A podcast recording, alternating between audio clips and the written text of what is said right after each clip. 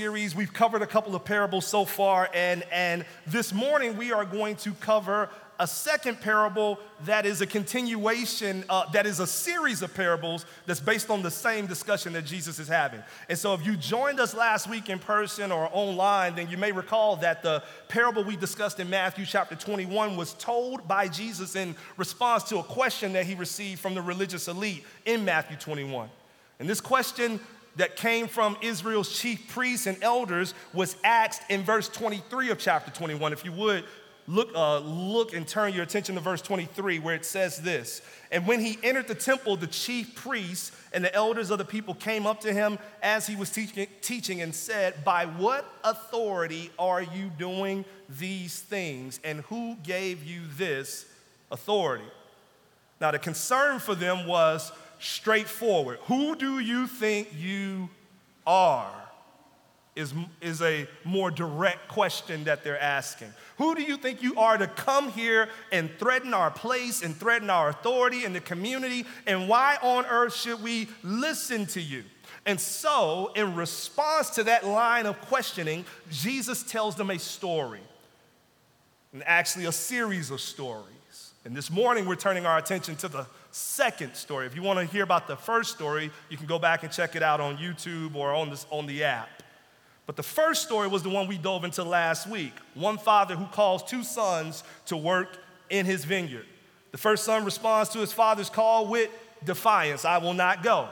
And it's a response that is shameful and brings embarrassment to the family, but because the father is gracious and patient, the willfully disobedient son is given time to return, and he does turn. He has a change of mind, the scripture says, and moves from open defiance to late, but honest, true, authentic obedience. On the other hand, there's another son.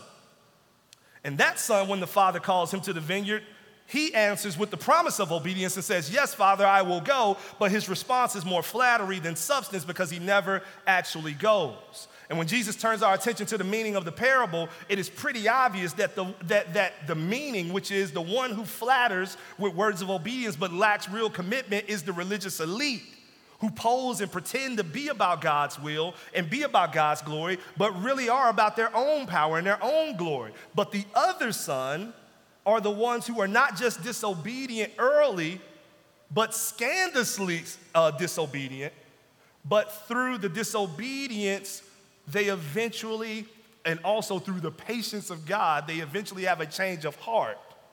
And as a, as, as a result of that change of heart, they turn to God. And so, even though they were disobedient early, they turn to God and God embraces them. Like I said, we can talk about, or you can listen more on that by just grabbing the app or going to, going to YouTube and you can listen, more, listen to more of that sermon. But basically, what Jesus is saying is that you're not concerned with my authority because you're trying to please God. You're concerned with my authority because you're trying to preserve your own power and your own glory. And that's kind of like the first indictment that Jesus makes. Now he's going to tell a second story, and that second story is going to present another indictment. And so that second story begins in verse 33. Hear another parable. This was a master of a house who planted a vineyard and put a fence around it and dug a vine press. And in it, and built a tower and leased it to tenants and went into another country.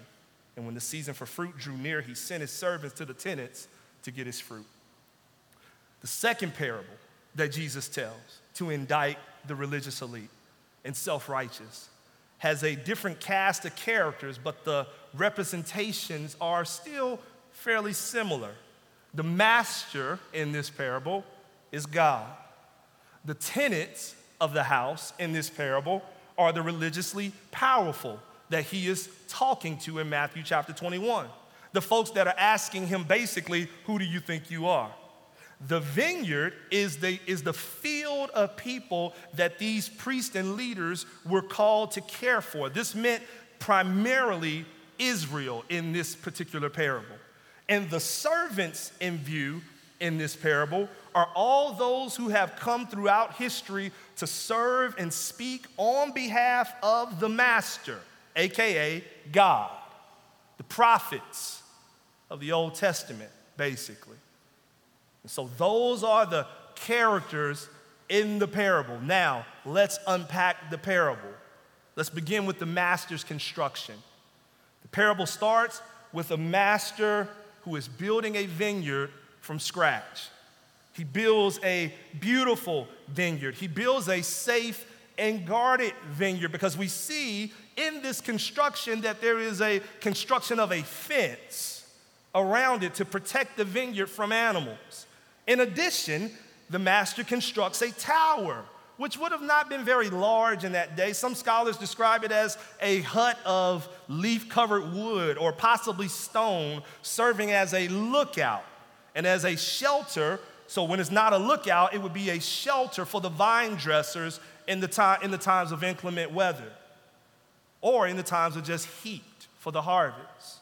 But again, this is intended to represent God's people, chosen, beautiful, guarded, and fruitful. The master constructs a place that is intended to be fruitful. He digs a vine press. And in that press, that's where fresh grapes grow or, or go to, to actually be what? Pressed and made into wine.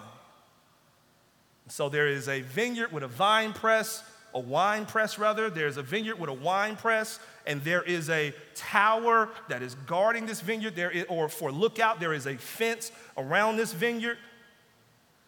And the, vine, and, and the wine press isn't intended to be immediately fruitful. It will take some time. It will take years, in fact, before the fruitfulness is finally realized. So, what we have in Jesus' vineyard picture is a beautiful people who are deeply loved and deeply guarded and deeply protected by God and have been given the expectation from God to be fruitful in righteousness and goodness in the world, to be a blessing to the world.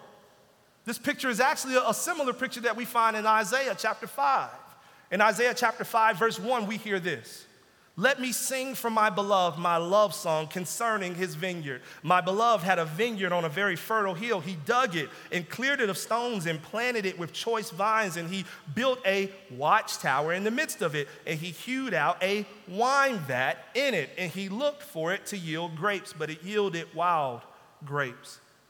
And so, in painting this picture in Matthew 21, Jesus probably wanted to take the minds of the priests back to Isaiah, where this word picture was also created. It describes a vineyard that wasn't always fruitful, but in Matthew chapter 1, the reason for the source of trouble is not simply the lack of fruitfulness in the people, but the malicious scheming and lack of integrity in those who are charged to lead the people. Those who are charged to protect the vineyard, those who are charged to bring fruitfulness to the vineyard. And instead, they're doing everything in their power to exploit the vineyard and rob the master. This leads us into the latter half of verse 33 and verse 34, where it says, He leased it to the tenants, and then he went into another country.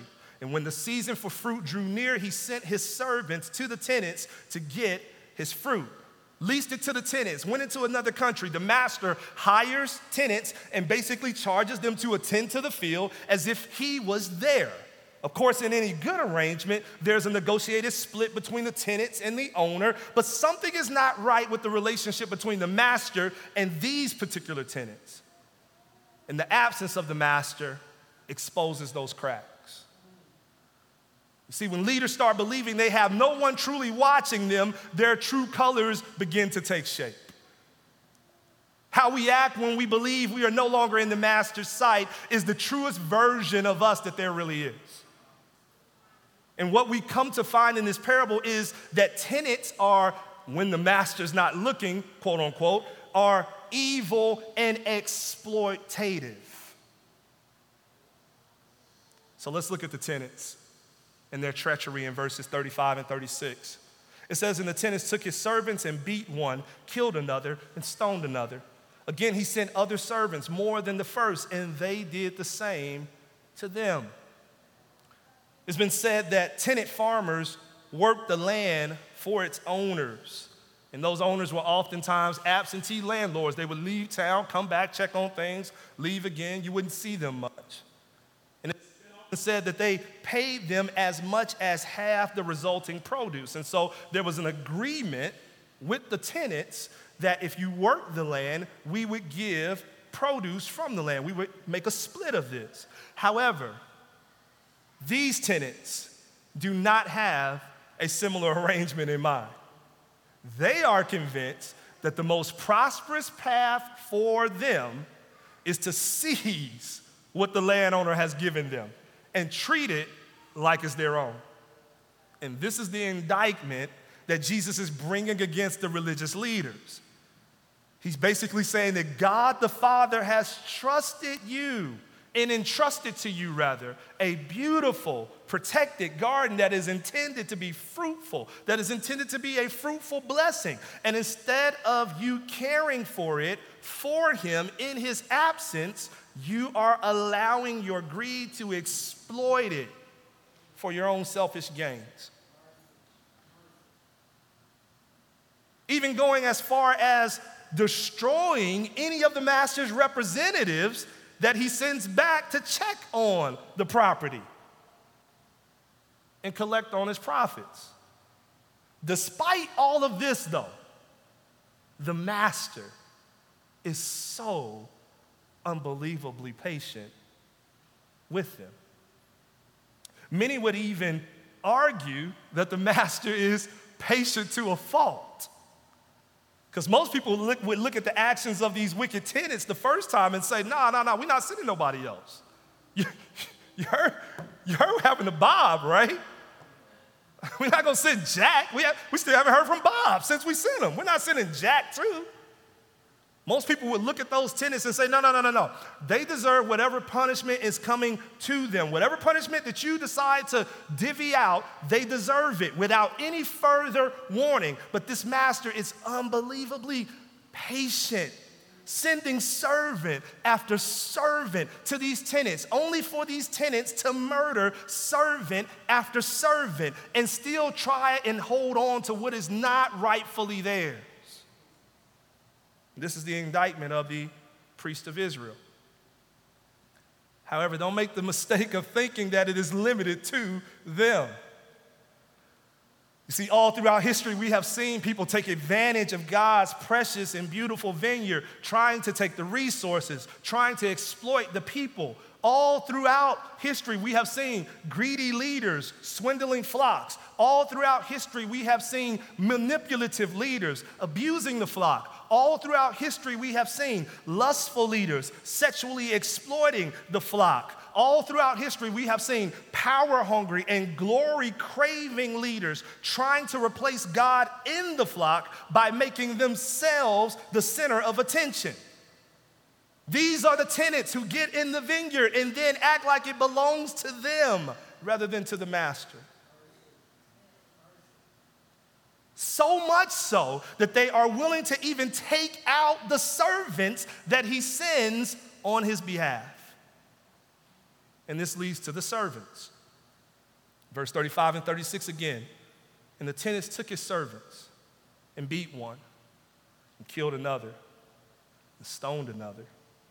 Again, he sent other servants, more than the first, and they did the same to them.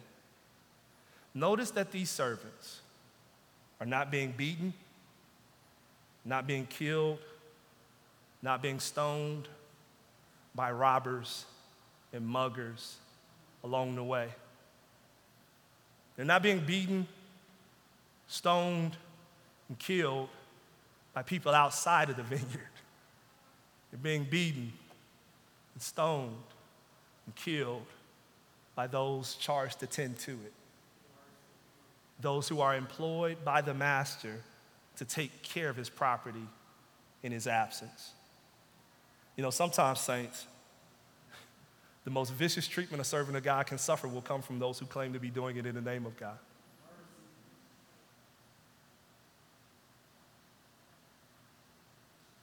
doesn't have to come from the outside.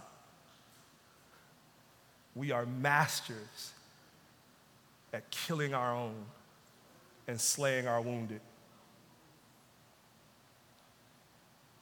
You ever wondered why would someone do such a thing?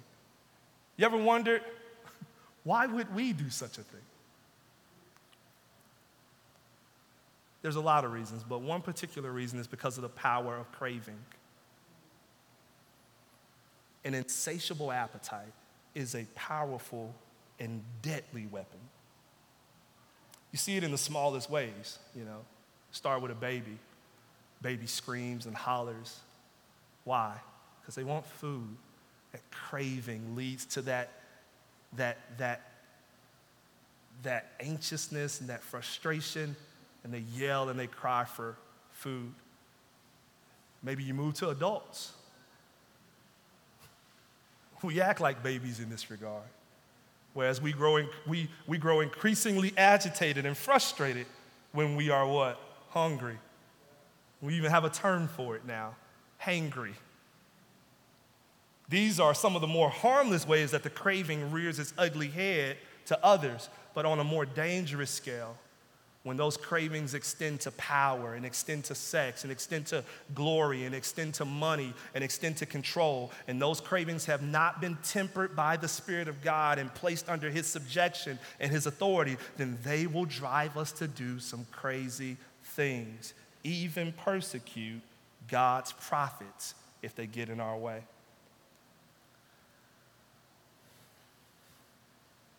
You see, whenever we are controlled by our insatiable and unchecked cravings and appetites for idols and idolatry, and the prophets stand in the way of those cravings and appetites, it is only a matter of time before we try to take out those prophets.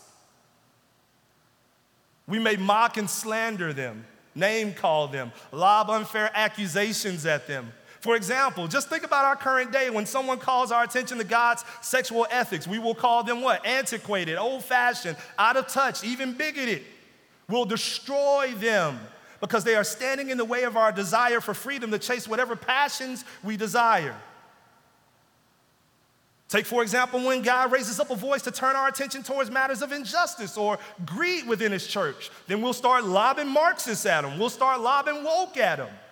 Why? Because they are standing in the way of our desire to hoard our resources, or they are challenging the structures of power that we ourselves are empowered by. And sometimes we would rather keep corruption or corrupt power in place in our lives if it empowers us than critique such power and lose any power of our own. However, we don't just mock and slander these servants that threaten our power, our sex, our glory, our money, or our control. We disqualify them, we nullify them by questioning their integrity when it is above reproach, or questioning their credentials and their intellect when we know them to be thoughtful, or even questioning their grasp on life when, when they have only demonstrated themselves to be of sound mind. We drown out their voices by ceasing to give them a platform or by, or, or by campaigning for people to stop listening to them. So we mock them, we slander them, we disqualify them, we nullify them, but we eventually destroy or murder or kill them if our appetite for what they are speaking against is too great and the conviction from their voice is too loud. Jesus is highlighting that the fact that this is all throughout the history of Israel. Isaiah experienced it, Jeremiah experienced it. We call Jeremiah the weeping prophet, not because he was sentimental, but because there was persecution surrounding him. When he warned the people of God's incoming judgment in Jeremiah chapter 20, scripture says that leaders beat him up and had him locked in stocks in the temple for a day. Not just Jeremiah, there are other prophets. In, 2 Chronicles chapter 24, when the people were turning away from God, the Lord sent a man by the name of Zechariah to warn them. And he did warn them, saying, Thus says God, why do you break the commandments of the Lord so that you cannot prosper? Because you have forsaken the Lord, he has forsaken you. And how did they respond? Chapter 24, uh, verse 21 But they conspired against him. And by the command of the king, they stoned him with stones in the court of the house of the Lord. You see, when they were challenged to turn from their cravings to God, and the cravings promised too much satisfaction to turn away from them rather than turn, they chose to silence the ones who were calling them to turn. Fam, for too many of us, God is often treated like a favorite pet. He brings comfort, He brings joy, He even brings a sense of security as long as He knows His place and stays there. Don't infringe on my affairs, don't infringe on any of my affairs, don't infringe on any of my cravings, don't infringe on any of my appetite and we won't have any problems. Don't inconvenience me, and we won't have any trouble. But if you start shaking things up too much, then I'll have to get rid of you and find a version of you that will stay in line. This is why we kill the prophets, because they present God in a way that poses a threat to the idols of our heart, that poses a threat to the cravings of our soul, that poses a threat to the desires and the sins that we hold on to and we treasure. And yet, despite these evil tenets, malicious and violent acts, the patient and merciful master sent more servants, giving the tenants a chance to do right by him before he took action. How patient was God with the leaders with Israel, but in particular with the leaders as they trampled on his servants that he sent them. As they trampled on Isaiah, as they trampled on Jeremiah, as they trampled on Zechariah. How patient has God been with us when we trampled on his servants that give us hard truth that rattle our conscience too much? So patient that we get verse 37, if you would look there with me. Finally, he sent his son to them, saying, They will respect my son. They will respect my son, is what the master says. What a tragedy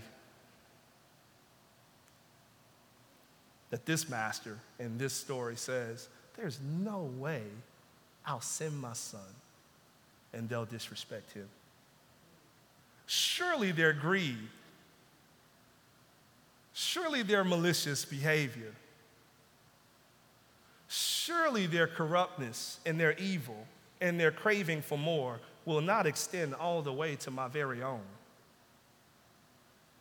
But what a tragic statement we read in verse 38, where it says, But when the tenants saw the son, they said to themselves, This is the heir.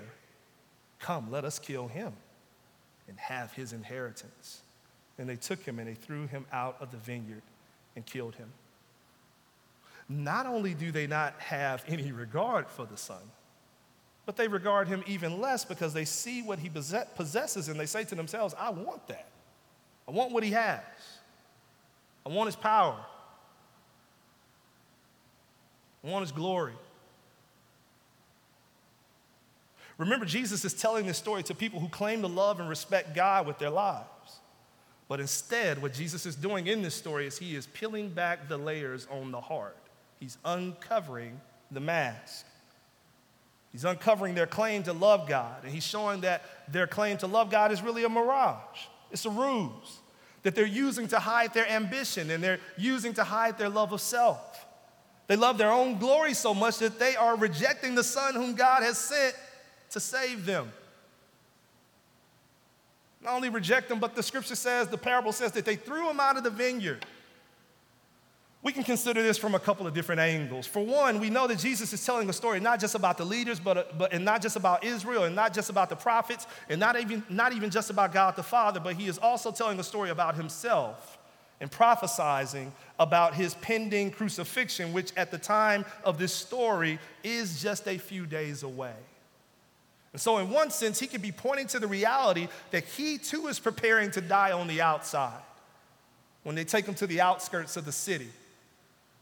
They walk him up Calvary's Hill where he's murdered. However, there is another angle worth our consideration as we ponder this parable. Killing this master's son in the vineyard would have polluted the vineyard.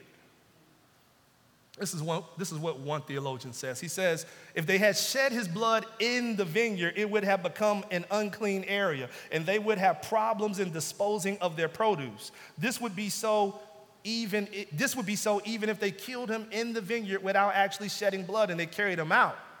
So they got him outside the vineyard first, and then they killed him. End quote. Now think about that. The value of the vineyard was so prominent in their minds that they were more mindful to take special care to protect the vineyard, but no care at all to protect the son. Could Jesus be using this as an opportunity to point to the religious leaders and to point to our commitment to protecting our and their source of power and profit while showing little regard for the Son of God. Treating the vineyard more sacred than the actual creator and owner of the vineyard.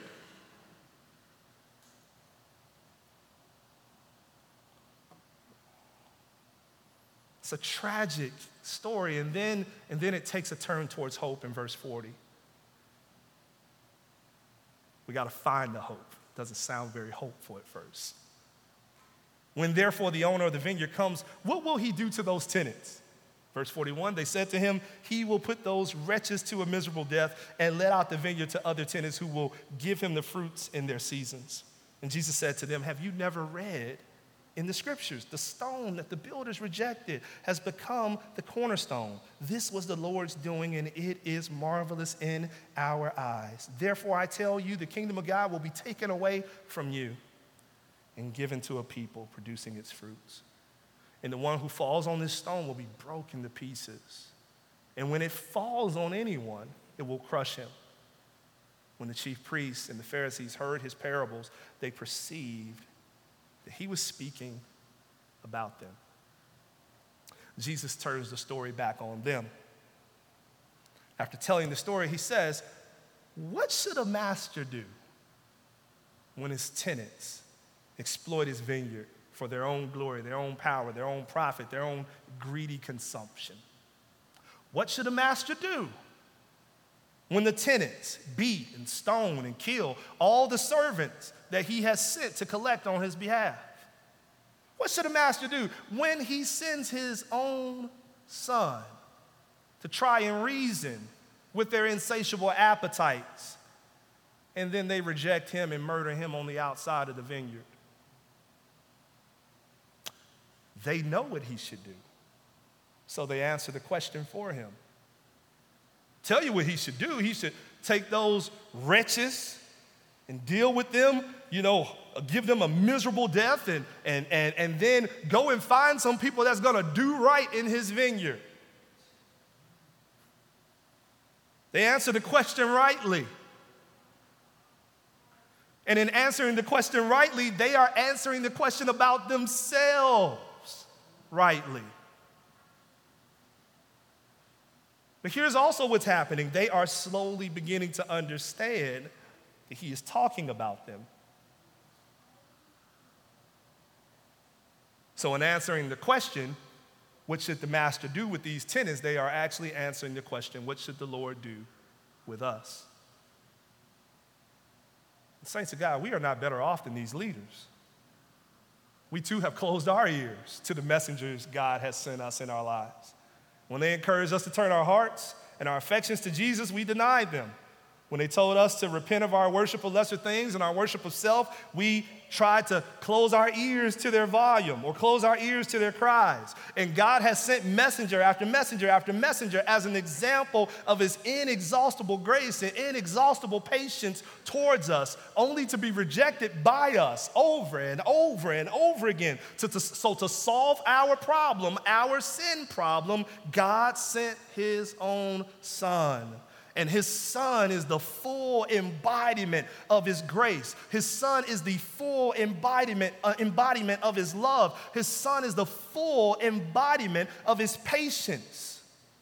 There is nothing or no one else that God can send to save us from our dilemma because in sending his son, he has sent us the very best gift in the full embodiment of himself to us.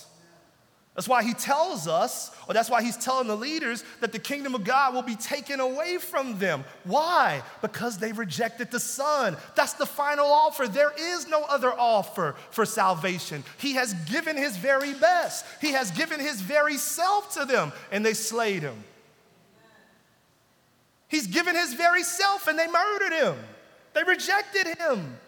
And so they rejected the final offer. And so he says, if you reject, if you reject me, then the kingdom of God is taken from you. But here is the goodness that I mentioned. Verse 42 again, he says, Jesus said to them, Have you never read in the scriptures, the stone that the builders rejected has become the cornerstone?